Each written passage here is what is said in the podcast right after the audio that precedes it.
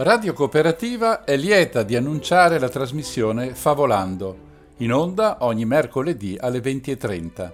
È una raccolta di favole classiche e per grandi, tratte queste ultime dal libro di Raffaella Passiatore Favolando, favole per grandi, interpretate, oltre che dall'autrice, dagli attori Graziella Ella Ciampa e Marco Luise. Buon ascolto!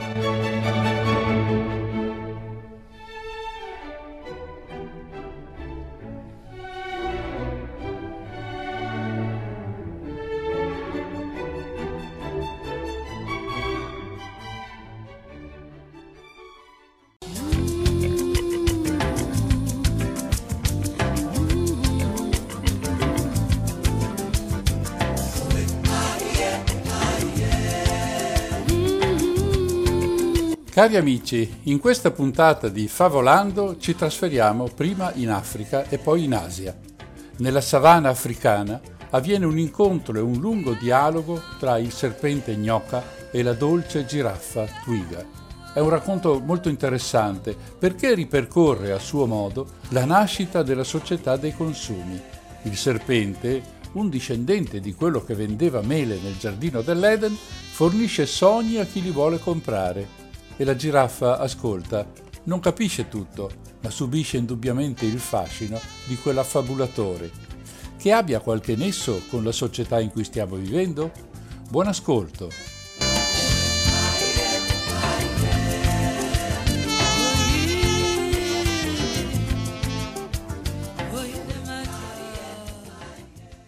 In collaborazione con Quarto Tempo state per ascoltare Amboseli's Dream o L'albero dei sogni di Raffaella Passiatore, tratto da Favolando, favole per grandi. Voci recitanti: Graziella Ella Ciampa, Marco Luise, Raffaella Passiatore.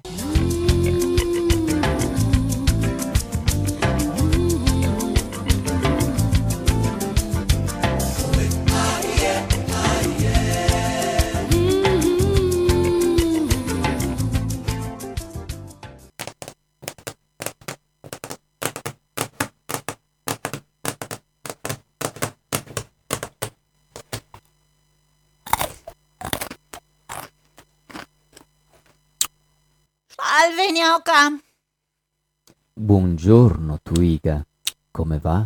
Non bene. Ho il torcicollo. Come mai? Il problema non è nuovo. L'inquinamento. Cosa c'entra il torcicollo con l'inquinamento? Twiga fece un ruttino da rumino. Uh. Ah, pardon. Tu non capisci perché sei carnivoro. Inquinamento significa aria sporca ed acqua contaminata, radioattività e buco dell'ozono. Credi che tutto questo faccia bene agli alberi? Non capisco il collegamento tra la tua dieta vegetariana e il torcicollo. Ma Darwin, tu l'hai letto o no? Veramente non mi ha mai interessato un granché. Ho sempre preferito il creazionismo. E poi, in effetti, in famiglia ci siamo evoluti ben poco. Gnoca la guardò con fare provocante e si attorcigliò un poco. Alla mia famiglia invece pare che il collo gli sia cresciuto per poter raggiungere le foglie che stavano sui rami più alti, durante un periodaccio nel quale scarseggiavano piante di bassa statura. Ma la teoria di Darwin non è stata forse smentita? In ogni caso continuo a non capire cosa c'entra Darwin con il torcicollo, eredità genetica. Ok, cerco di spiegarti. Partiamo dall'inquinamento. Aria sporca, aria contaminata, radioattività, eccetera, eccetera. Ecco appunto, le foglie di cui mi nutro iniziano spaventosamente a diminuire e crescono sempre meno e la qualità peggiora. Puoi dimenticarti quelle belle sugose di qualche tempo fa. Questo significa che spesso mi tocca ripiegare su arbusti rinsecchiti. E dove si trovano gli arbusti? Al suolo. Ecco, bravo. Tu che strisci, lo sai, no? Gnoca si stese, socchiuse gli occhi ed inforcò per aria la lingua. Volevi offendermi? Assolutamente no, senza doppi sensi, è un dato di fatto, no? Ma che fai? Saltelli forse? Gnoca rilassò la lingua e la lasciò penzolare di lato. Mm, beh, se Darwin ha ragione, allora fra qualche milione di anni vi ritroverete con il collo come ce l'avevate nel Mesozoico o giù di lì. Hai un umorismo da paleosauro. Seguì un lungo sibilo di riso di Gnoca. Su, Twiga, non prendertela. Posso fare qualcosa per te? Facciamo così. Ti vendo un bel sogno col collo corto e tu me lo paghi a rate quando puoi. Questa volta anche Twiga rise mostrando la sua magnifica dentatura. Gnoca, Gnoca, hai proprio la stoffa del commerciante. Questa è veramente eredità genetica. Sai, il mio tris tris tris tris nonno è stato il primo commerciante della storia. Lavorava nelle piantagioni dell'Eden e vendeva mele. Un altro sibilo di riso lo costrinse ad interrompersi. Sì, quello è veramente diventato famoso. Oi, oi, Twiga, mi stai facendo spellare dal ridere. No, ti prego, no. Mi fa uno schifo quando ti spelli. Parliamo di cose serie, così smetti di ridere e la pelle ti rimane attaccata lì dov'è. Dimmi, come vanno gli affari? Vendi bene? Da Dio! Gnoca già mostrava una lieve increspatura sulla coda. Twiga cercò di coprirsi gli occhi con la lingua scura. Va bene, va bene, la smetto, altrimenti ci lascio veramente la pelle oggi. Anche Twiga cercò di trattenersi da un altro scoppio di riso. Scosse la mandibola e scalciò un paio di volte sulla terra rossa. Gli affari vanno a gonfie vele, amica mia. Non ho mai venduto tanto come negli ultimi mesi. La maggior parte dei clienti sono europei, ma le Americhe sono ancora quelle che rendono di più. E i tuoi clienti vengono da così lontano solo per comprare da te? Solo una piccola parte, il resto sono turisti occasionali. La questione, Twiga, è che dalle loro parti sogni se ne trovano meno e quel poco che c'è è di pessima qualità. Ormai è risaputo che i paesi del terzo mondo producono i sogni migliori, quindi da noi a comprarli. Capisco, ma li usano qui o li portano via? Questo non te lo so dire. Io credo che se li portino via, anche se è sempre molto rischioso, se ti beccano alla dogana con un sogno, importato o no che sia, sono guai. Invece illusioni e miraggi sono stati sistematicamente introdotti nell'educazione scolastica.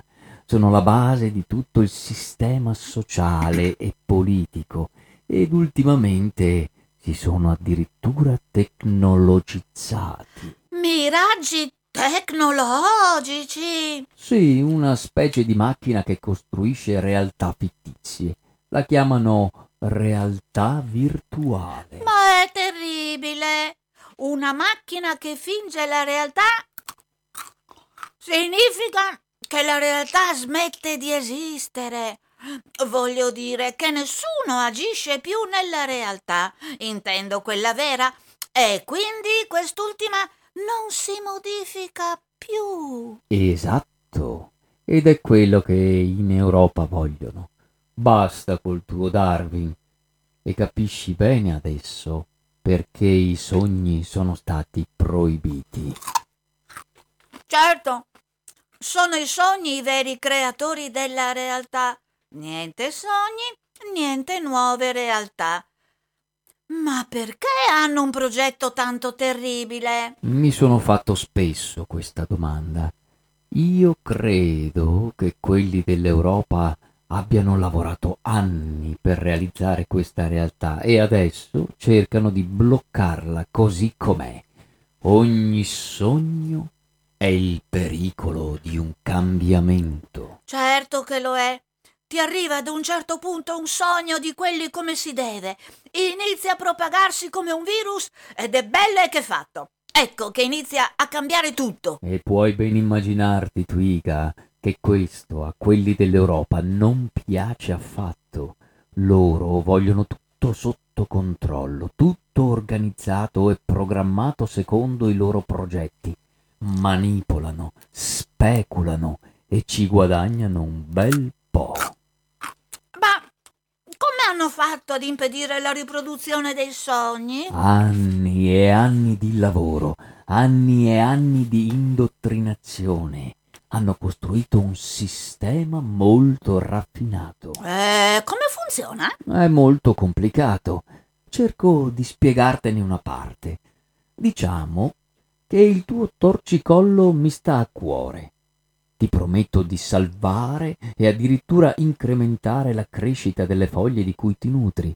Mi impegno a procurarti terreno fertile, pesticidi, concimi e acqua in abbondanza e serre anti-inquinamento. Che brava persona! Attenta, Twiga, ti ho appena venduto un'illusione e non te ne sei accorta. Gli alberi iniziano a stare tanto bene che producono tante fogliette, ma proprio tante. Ma questo è fantastico! Aspetta, senti che succede. Gnoca si attorcigliò a cilindro per alzarsi di statura e guardare meglio l'amica negli occhi.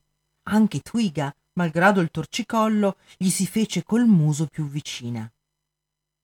Le fogliette sono così tante che ne avete in abbondanza e non fate altro che mangiare tutto il giorno e diventate obese come ippopotami. Ehi, ehi, che paragoni! Non solo, ce ne sono così tante di fogliette che io inizio ad esportarle e a guadagnarci un bel po', e poi sono ancora così tante che ci tocca buttarle via, ma quelle sono sempre in eccesso ed allora bisogna bruciarle, e per tutto questo ci vuole manodopera e denaro e voi dovete lavorare di più.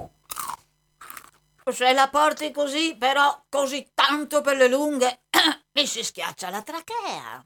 Sto cercando di sintetizzare al massimo, credimi, non è facile. Nel frattempo voi siete diventate tutte obese ed infelici. Vi serve il dietologo, il medico, lo psicologo e il chirurgo plastico, e per pagare tutti vi servono un sacco di soldi e lavorate sempre di più.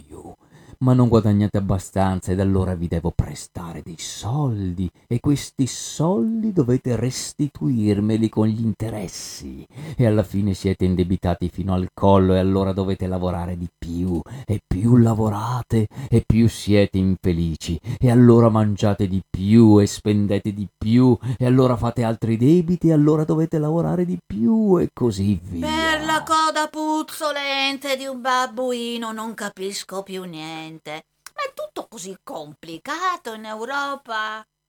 Perché complicato? È logico, no?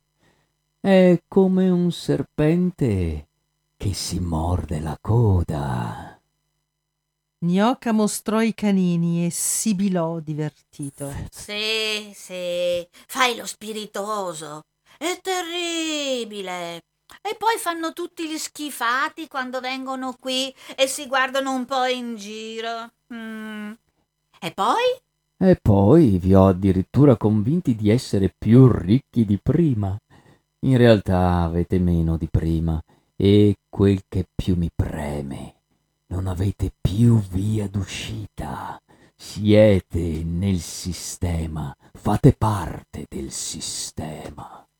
A questo punto non avete né tempo né forza per sognare, non avete più la capacità di cambiare. In realtà vi tengo in pugno. Mi appartenete. È diabolico! Sì, l'hanno detto anche del mio antenato che vendeva le mele. Lingua biforcuta. Hai mentito? No, affatto. Io ti ho promesso che mi sarei occupato del tuo torcicollo e l'ho fatto. Non mi hai chiesto come intendevo farlo, non mi hai chiesto dei mezzi che avrei usato per raggiungere il mio obiettivo. Adesso pesi due tonnellate, pensi al suicidio e sei in bancarotta. Devi però ammettere che il torcicollo non ce l'hai più. Però qualche contrabbandiere di sogni eh, c'è ancora. Sì, qualcuno c'è ancora e io tento di vendergli qualche sogno. La tentazione è una tradizione di famiglia. Credi che i contrabbandieri di sogni ce la faranno a cambiare questa realtà? È difficile dirlo, sono pochi. Ancora meno quelli che comprano i sogni che appartengono a questo reparto. E quali sono i sogni che si vendono meglio? Senza dubbio i sogni d'amore. Quelli sono sempre molto richiesti e i nostri sono estremamente esotici. Abbastanza venduti sono quelli che ho catalogato come super mega boom. Super mega boom! Oh, ma che roba è? Sono sogni di eccezionalità, manie di grandezza, sogni nei quali sei un eroe, un benefattore, Padre Pio, Superman, un Mozart o un Einstein. Oh, raccontamene uno. Non posso, non posso. Ogni sogno che ti racconto poi mi tocca buttarlo via. Lo sai che se lo apri e non lo usi subito poi va immediatamente a male. Ma li tieni tutti sottovuoto? Sì, tutti. Si mantengono anche per anni se il contenitore è di materiale buono. E, e quelli che si vendono meno? Quelli del reparto di ideologia politica. Quelli sono passati completamente di moda. Tutti quelli che ho ancora in magazzino sono già abbastanza vecchi. Accidenti! Se non li vendi in breve tempo ti toccherà buttarli via. Sto cercando di riciclarli con qualche modifica in Medio Oriente. Eh, è molto interessante, Gnoca, ma mi sono già intrattenuta più del previsto. Ho ancora tanto da fare oggi. È meglio che vada. Ripasso appena ho tempo e finisci di raccontarmi di questo sistema antisogno e di chi è stata quella iena che ha avuto l'idea. L'idea è antica, l'applicazione in questa forma è invece nuova di zecca. Ti saluto, stammi bene, arrivederci Twiga. Sogni d'oro, amico! Ah, ah, ah, ah. Gnoca guardò l'amica sparire in una nuvola rossa, si strofinò la coda su un sasso e si liberò di un pezzo di pelle. Guardò la forma delle sue squame impressa sulla trasparenza della pelle e si chiese allora se la pelle non stesse alle squame come il sogno alla realtà, o viceversa. Pensò all'ingenuità di Twiga ed un lampo giallo scintillò nei suoi occhi. Tranquillamente si avviò in magazzino, prese le illusioni più belle ed iniziò a sistemarle con cura, in bella vista, sull'albero. I primi clienti non erano poi lontani. Si stese comodo all'ombra, aprì il libro e lesse ad alta voce Dal viaggio tra i morti. Apre nel mezzo annose braccia, i rami un immenso olmo opaco, ove si crede si affollano ed dan sede i sogni vani che stanno affissi sotto le sue foglie, ivi infiniti mostruosi aspetti di varie fiere stallano alle porte con i centauri, le biforme scille e Briareo centimane e la belva di Lerna orribilmente sibilante.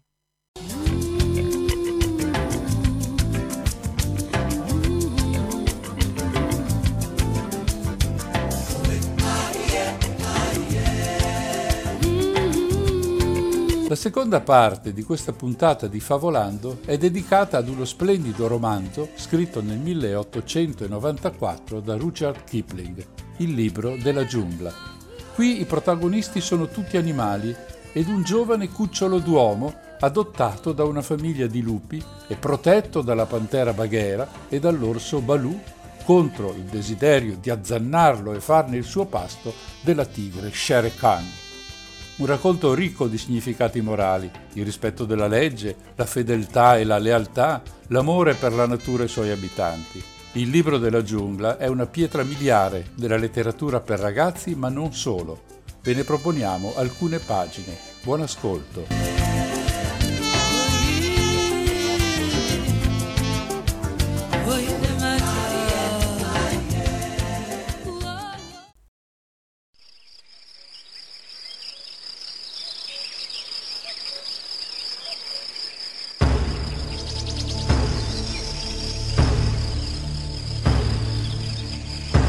Erano le sette di sera di una caldissima giornata nelle colline di Seeonee, quando Papà Lupo si destò dal suo riposo diurno, si grattò, sbadigliò e stirò le zampe una dopo l'altra per liberare le estremità dal torpore del sonno.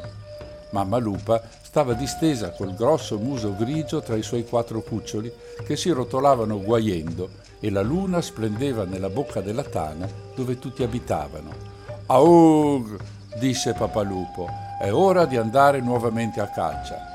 Stava infatti per lanciarsi giù per la collina quando una piccola ombra con una coda folta attraversò la soglia e mugolò: «La buona fortuna t'accompagni, o capo dei lupi, e buona fortuna ai denti forti bianchi ai tuoi nobili figli, e che essi non dimentichino mai gli affamati di questo mondo». Era lo sciacallo Tabaqui, il leccapiatti. E i lupi dell'India disprezzano Tabaqui perché egli corre intorno a far guai, a raccontar frottole, mangiando cenci e pezzi di cuoio nei mucchi di immondizie dei villaggi. Ma hanno anche paura di lui perché Tabaqui, più di ogni altro nella giungla, può perdere la ragione e allora dimentica che ha sempre avuto paura di tutti e corre per la foresta e morde tutto ciò che incontra. Persino la tigre scappa e si nasconde quando il piccolo Tabaqui impazzisce, perché la pazzia è la cosa più vergognosa che possa capitare ad una creatura selvatica. Noi la chiamiamo idrofobia, ma loro la chiamano dewanee, la pazzia, e fuggono. «Entra dunque e guarda», disse Papà Lupo burbero, «ma non vi è nulla da mangiare qui». «Per un lupo no», disse Tabaqui, «ma per un miserabile come me un osso spolpato è un lauto banchetto. Chi siamo noi, i Ghidurlog, il popolo degli sciacalli, per esaminare e scegliere?» Sgattaiolò in fondo alla tana, dove trovò un osso di capriolo con un po' di carne sopra e si accoccolò a rosicchiarlo tutto felice. «Infinite grazie per questo buon passo», disse egli leccandosi le labbra. «Quanto sono belli i vostri nobili figli, come sono grandi i loro occhi e così giovani ancora. Veramente, veramente avrei dovuto ricordarmi che i figli dei re nascono adulti sin dal principio».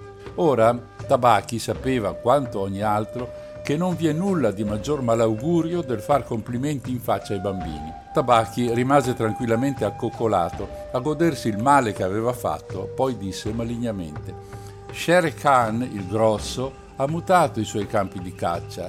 Caccerà fra queste colline durante la prossima luna. Così mi ha detto». Shere Khan era la tigre che viveva vicino al fiume Vaigunga, venti miglia lontano.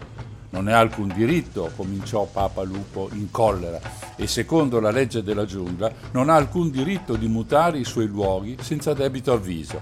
Spaventerà tutti i capi di bestiame per dieci miglia all'intorno e, e io, io ho da ammazzare per due in questi giorni». «Sua madre non l'ha chiamato l'Ungri, lo zoppo, per nulla», disse Mamma Lupa tranquillamente.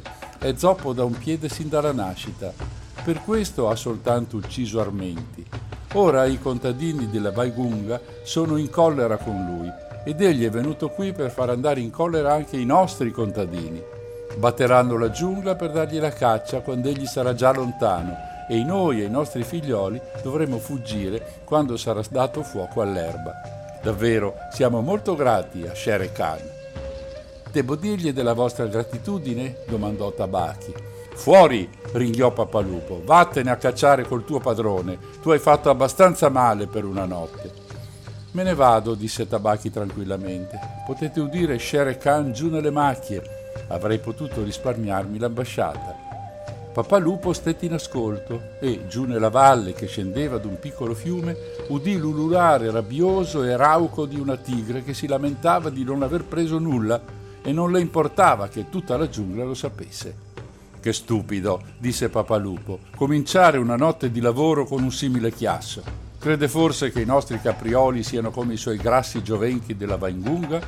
«Shh, non caccia né caprioli né giovenchi stanotte», disse Mamma Lupa. «Caccia l'uomo».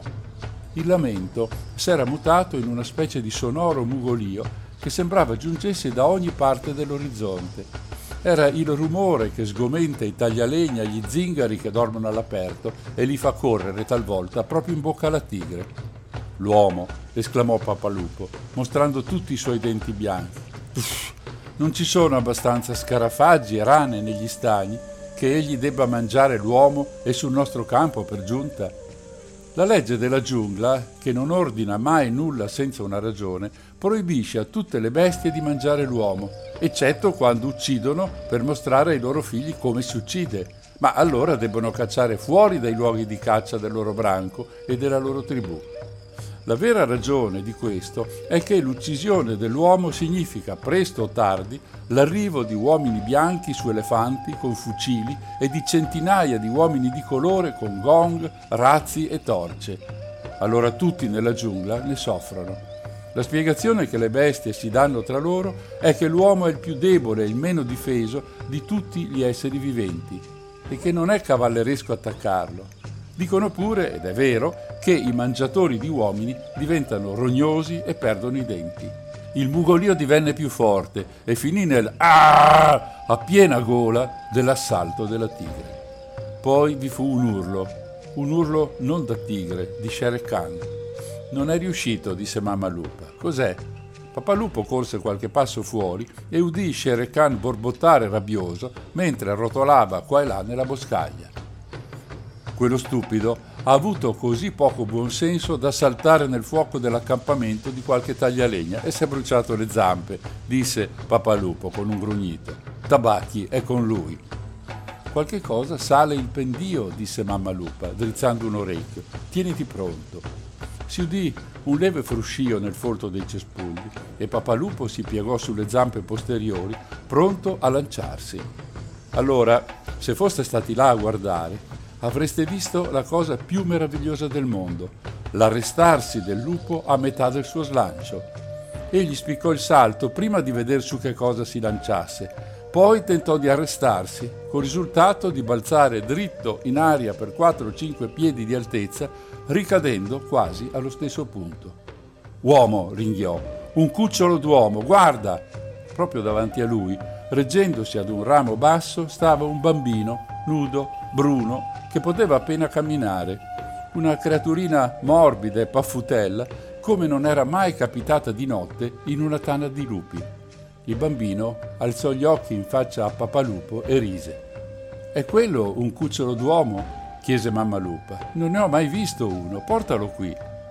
Un lupo abituato a trasportare i suoi cuccioli può, se è necessario, prendere tra i denti un uovo senza romperlo. E benché le mascelle di Papà Lupo si chiudessero sul dorso del piccino, non un dente gli graffiò la pelle nel deporlo fra i cuccioli. «Come è piccolo e come è nudo e ardito!» esclamò Mamma Lupa dolcemente. Il bambino si faceva largo tra i cuccioli per avvicinarsi al petto caldo di Mamma Lupa. «Ahi, vuole fare il pasto con gli altri! E così questo è un cucciolo d'uomo. Ebbene, c'è mai stata una lupa che abbia potuto vantare un cucciolo d'uomo tra i suoi figlioli? Ho udito parecchie volte una cosa simile, ma mai nel nostro branco o ai tempi miei», disse Papalupo. «È completamente senza pelo e lo potrei uccidere con un solo tocco della mia zampa. Ma vedi, ci guarda e non ha paura». Il chiaro di luna scomparve dall'entrata della tana, perché la grossa testa quadrata e le spalle di Shere Khan l'occupavano tutta. Tabaqui dietro di lui guaiva. «Mio signore, mio signore, è entrato qui!» «Shere Khan ci fa grande onore», disse Papalupo, ma i suoi occhi esprimevano una grande collera. «Cosa va bisogna, Shere Khan?» «La mia preda! Un cucciolo d'uomo è venuto da questa parte», disse Shere Khan. «I suoi genitori sono fuggiti. Dammelo!» Shere Khan Era balzato sul fuoco di accampamento del taglialegna, come aveva detto Papalupo, ed era furioso per il dolore alle zampe. Ma Papalupo sapeva che l'entrata della tana era troppo stretta perché vi potesse passare una tigre. Persino lì dov'era, le spalle e le zampe anteriori di Shere Khan non si potevano muovere. Un uomo si troverebbe così se cercasse di combattere dentro un barile. «I lupi sono un popolo libero», disse Papalupo, «ubbidiscono agli ordini del capo del branco, ma non a quelli di un qualsiasi ammazzarmenti tigrato. Il cucciolo d'uomo è nostro e possiamo ammazzarlo se vogliamo». Che volere o non volere, che discorsi sono questi? Per il toro che ho ammazzato, debbo io forse stare qui ad annusare il vostro canile per avere quello che giustamente mi spetta? Sono io, Shere Khan, che parla. Il ruggito della tigre fece rintronare tutta la caverna. Mamma Lupa scrollò il cucciolo di dosso e balzò innanzi. I suoi occhi, simili a due lune verdi nell'oscurità, fissarono quelli fiammeggianti di Shere Khan. «E sono io, Rashka, la diavola, che ti risponde. Il cucciolo dell'uomo è mio, l'Ungri, proprio mio, di me. Non sarà ammazzato, vivrà per correre col branco e per cacciare col branco. E alla fine, sentite, cacciatori di cuccioletti nudi, mangia ranocchi, ammazza pesci, esso darà la caccia a te.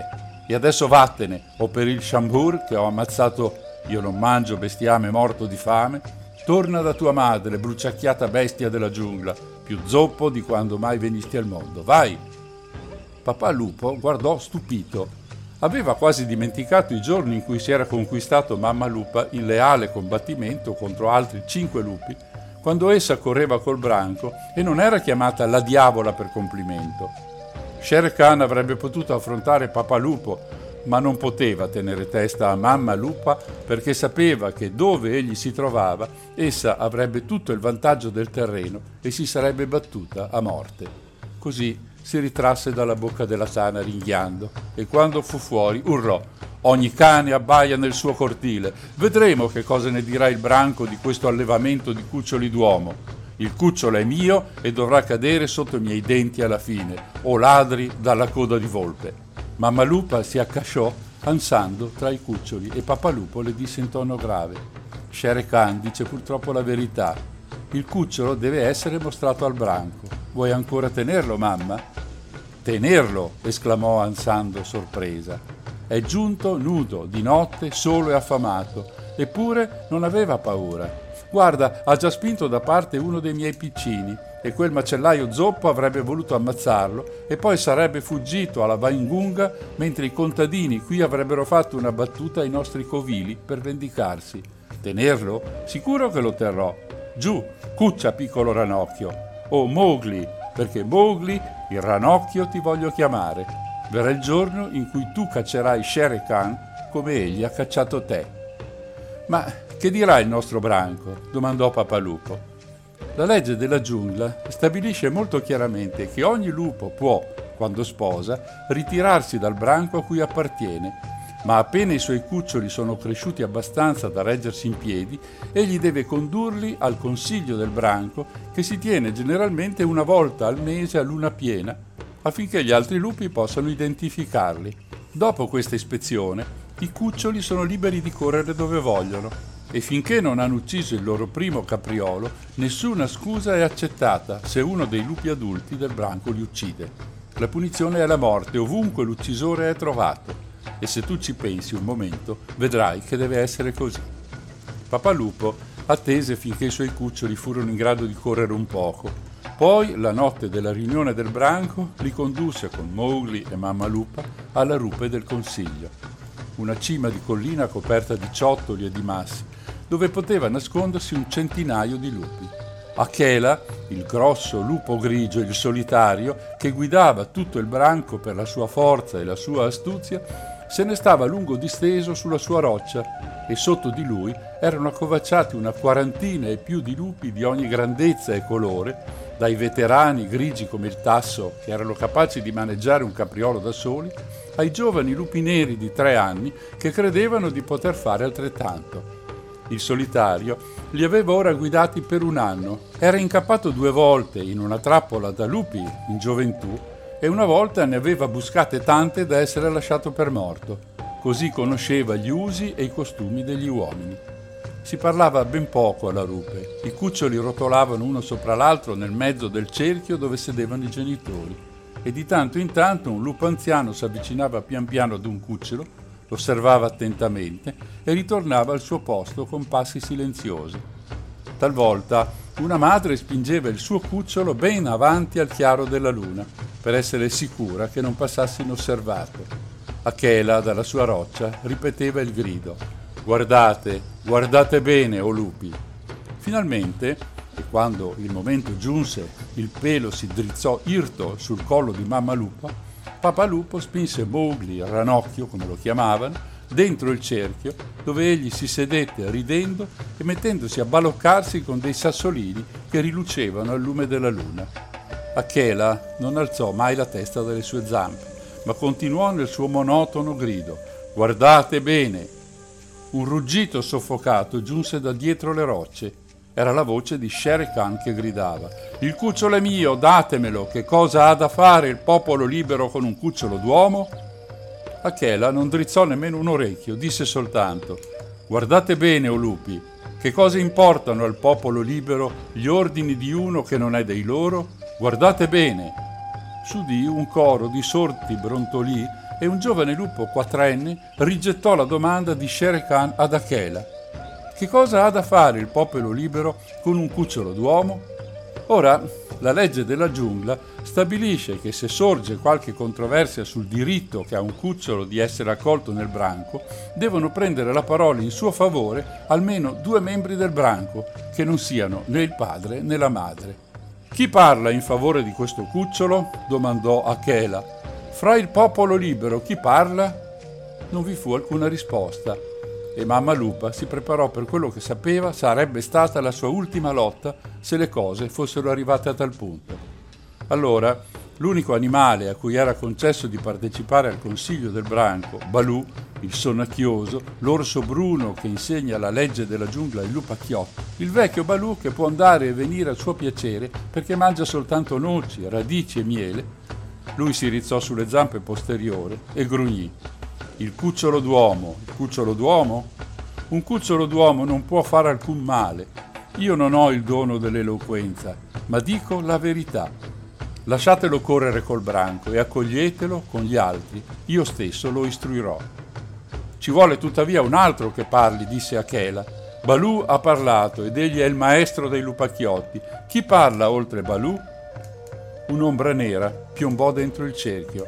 Era Bagheera, la pantera nera, tutta nera come l'inchiostro, ma con le macchie della pantera che apparivano e sparivano a seconda della luce, come i riflessi sulla seta marezzata. Tutti conoscevano Bagheera e nessuno osava contrastarle il passo, poiché essa era astuta come Tabaqui, coraggiosa come il bufalo selvaggio e temeraria come l'elefante ferito. Ma la sua voce era dolce come il miele che stilla dall'albero e la sua pelle più morbida della piuma. «O Akela, e voi, popolo libero», disse ronfando, «io non ho alcun diritto di intervenire nella vostra assemblea, ma la legge della giungla stabilisce che se vi è un dubbio a proposito di un nuovo cucciolo, purché non si tratti di uccisione, la vita di tale cucciolo può essere riscattata e la legge non indica chi abbia o no il diritto di pagare il prezzo. Dico bene? Bene, bene!» gridarono i lupacchiotti che sono sempre affamati. «Ascoltate, Bagheera, il cucciolo può essere riscattato, è la legge. Sapendo che io non ho alcun diritto di prendere la parola qui, ve ne chiedo il permesso. Parla dunque!» gridarono venti voci. «Uccidere un cucciolo nudo è vergogna. Inoltre si potrà offrire una preda migliore quando sarà cresciuto. Balù ha parlato in sua difesa. Ora, alle parole di Balù io aggiungerò un toro, e un toro grasso, ammazzato di fresco a meno di un mezzo miglio da qui, se voi accoglierete il cucciolo d'uomo secondo la legge. È difficile?» Vi fu un clamore di innumerevoli voci che dicevano: «Cosa importa? Morirà durante le piogge invernali, si brucerà la pelle al sole. Che male può farci un ranocchio nudo? Lasciatelo correre col branco. Dov'è il toro, Bagheera? Accettiamo!» E allora s'udì il latrato cupo di Akela che gridava: «Guardate bene, guardate bene, o lupi!» Mowgli era ancora tutto intento a giocare coi sassolini e non badò nemmeno ai lupi che vennero a riconoscerlo da vicino uno dopo l'altro. Alla fine tutti scesero per la collina a prendere il toro ucciso e rimasero soltanto Akela, Bagheera e i lupi di Mowgli.